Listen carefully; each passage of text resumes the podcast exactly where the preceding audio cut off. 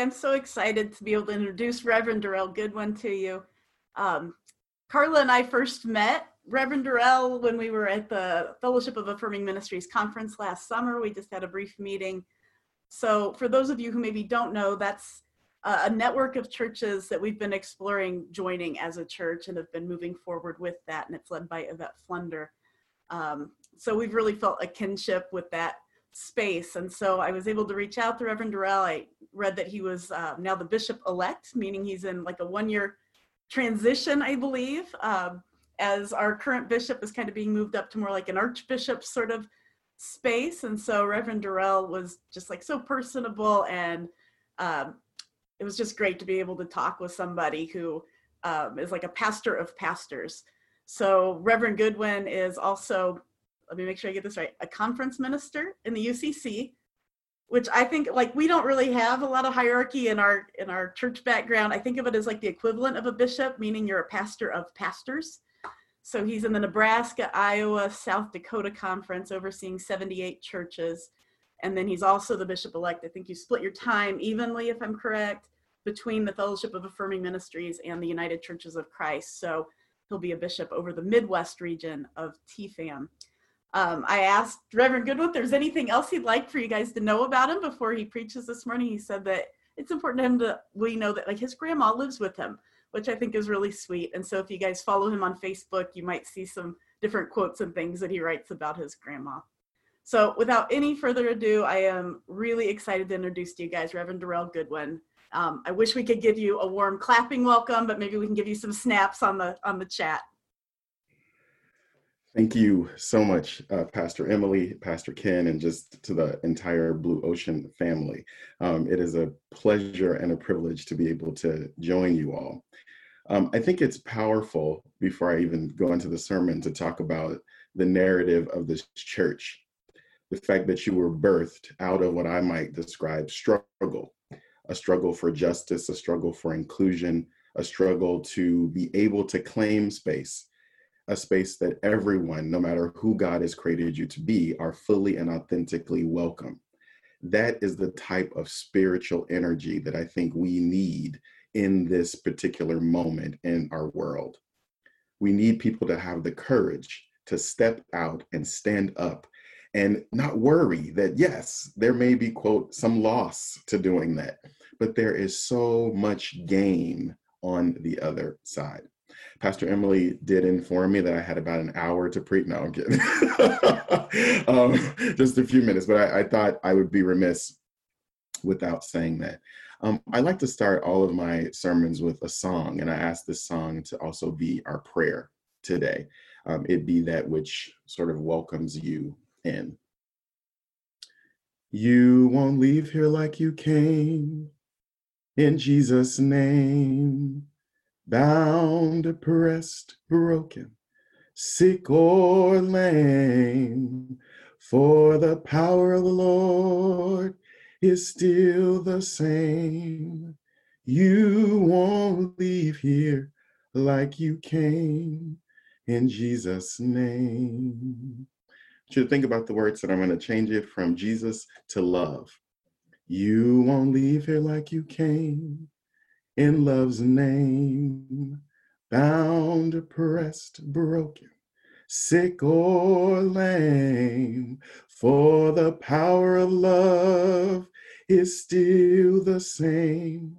You won't leave here like you came. I won't leave here like I came. We can't leave here like we came in love's name. May that be the prayer that anytime we are gathered together in this space, we understand that the intention of any faithful community is that people will not leave the same way they came we want to be changed, we want to be transformed, we want to be renewed, we want to be restored. And if that is central to Blue Ocean and any other church's mission, any other faith community's mission, any other organization's mission, that is part of transformative and actual change. For the sermon on today, um, I wanted to talk about the cost of safety. we are living in this context right now where I think a lot of people are wondering, is this world going to ever be safe again? Um, I think as you think about COVID, as I think about a racial pandemic, I think all of these pieces are asking that question can I be safe? And in this moment with Jesus and the disciples, I think Jesus is offering us a reflection on whether or not, or what the cost of safety really is in order to make sense out of this particular text um, that was so beautifully read earlier, I think you have to have a different understanding of who your Jesus is. It's important to understand that I think for most of us, our Jesus was co opted our Jesus was given an understanding that Jesus was all about kumbaya and singing somewhat vapid songs, and this image of a Jesus sitting or, or, or pictured in the sanctuary that seemed intangible, seemed inaccessible, a Jesus that seemed almost, quote, too perfect and let me be honest, too white for most of us to identify with and or be able to connect with. Well, why is that important? One of the key impacts of empire is to retell a narrative. If you take away who Jesus really was and you supplant Jesus with a figure that's seemingly uh, you know, not really concerned about what's going on. A Jesus who just stands at attention as violence and as mistreatment, maltreatment goes forward, then maybe you start thinking if I'm to be like Jesus, I'm also supposed to be on the sidelines. I'm also supposed to be a bystander. I'm also supposed to just, quote, let my father do my father's business and therefore not be engaged if I retell the narrative of who Jesus is, not only do I take away the character of Jesus, but I also then plant the seeds for you to be detached from Jesus. If you are detached from Jesus, then in effect, you are detached from justice. If you are detached from Jesus, you are detached from sacred activism. If you are detached from Jesus, you are detached from change in the world. If you are detached from Jesus, you are detached from your own transformation. So, in order to make this thing work and to think about the cost of safety, we have to one, reclaim Jesus. We have to reclaim who Jesus really was. Jesus was indeed involved in uprisings against empire.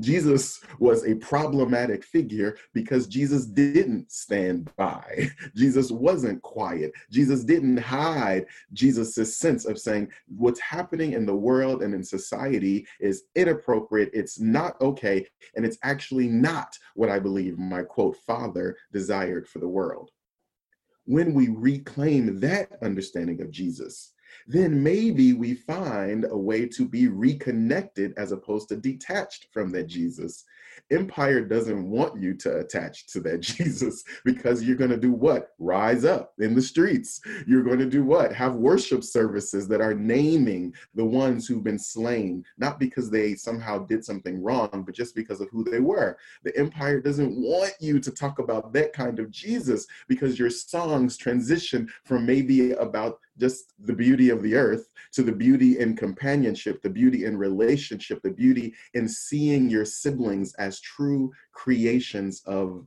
the, of the divine.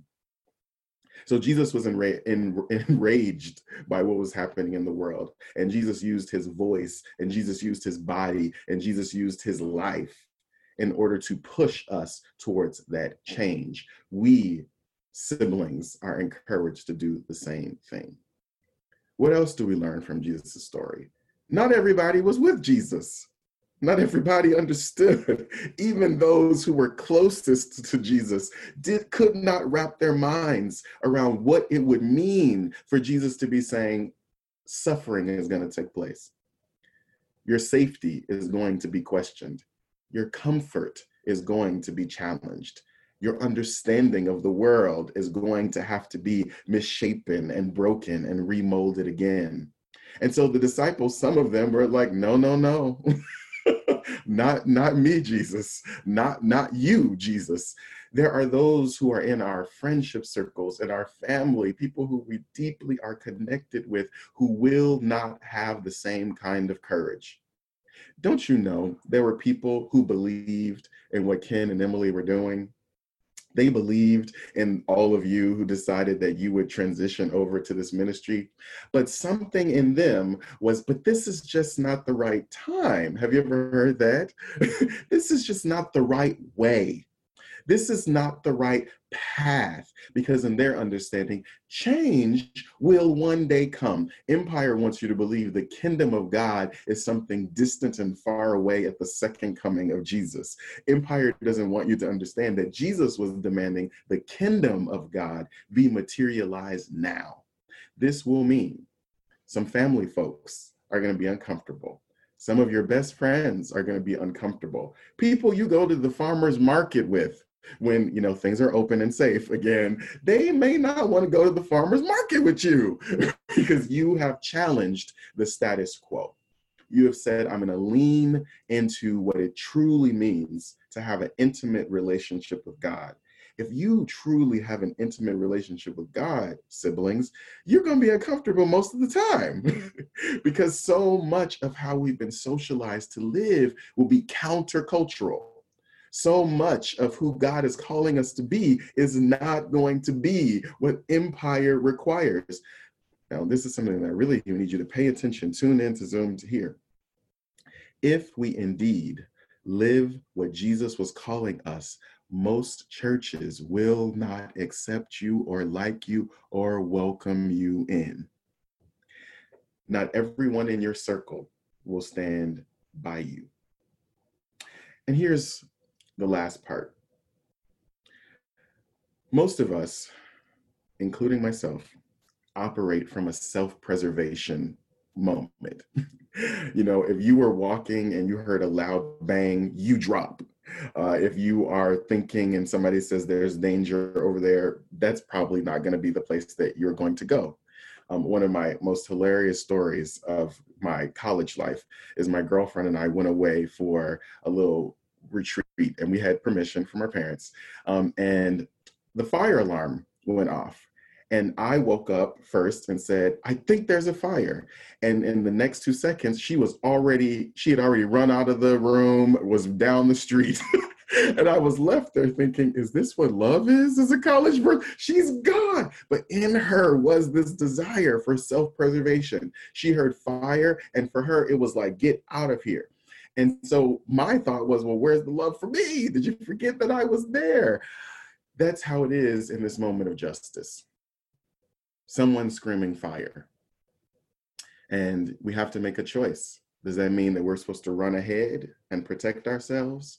Or are we supposed to stay? Stay to see what's going on. Stay to be a witness for the change. Stay to be a part of the handiwork of God that puts the fire out. I can't promise you that if you choose this walk of Christ, that there won't be suffering. I can't promise you that you won't be uncomfortable more often than not. I can't promise you that those who proclaim the name of Christ will probably turn away and not want to walk alongside you because they've chosen the Christ of empire and not actually the Christ of the gospel.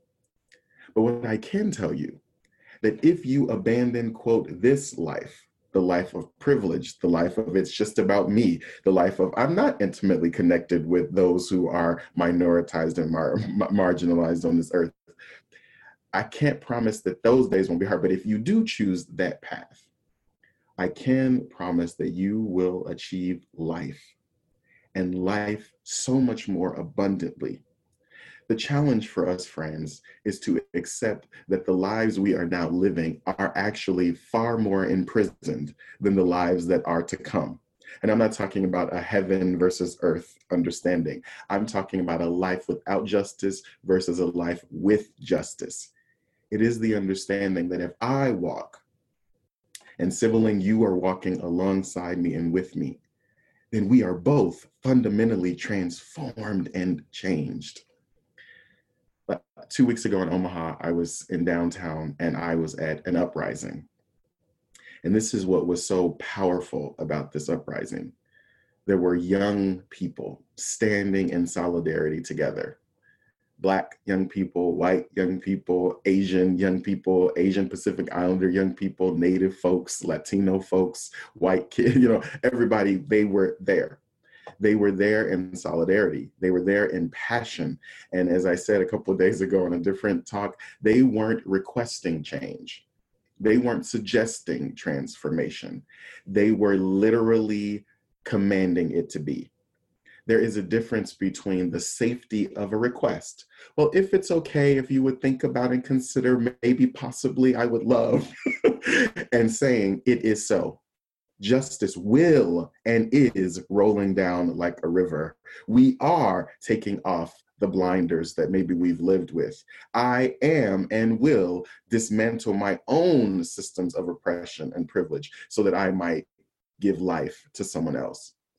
When we choose life and quote, not safety, when we abandon this particular life for the one that is yet being prepared for us, then we will dismantle and eradicate all isms. Sexism will end, racism will end, homophobia will end, transphobia will end, the ways in which we've divided ourselves on socioeconomic lines, all of that fades away. Because when I look at you, I see an extension of myself. I see the beauty of creation manifest in you, and you see the beauty of creation manifest in me. And maybe for some of us, for the first times in our lives, we will have truly encountered God a God of love, a God of life, a God of challenge, and a God of support, a God tangible, a God relevant, a God calling uniquely and specifically to you. So, my friends, engage in an uprising because your Jesus did so. Be comfortable with that not everybody's going to stand with you or walk with you. And know that if we abandon this life so fractured and broken and curated by empire that there will be a life that is everlasting where we truly can walk hand in hand as the children of the most high god. Don't leave this place the same way you came don't leave this space the same way you came and welcome others into the same transformation of the gospel. Amen.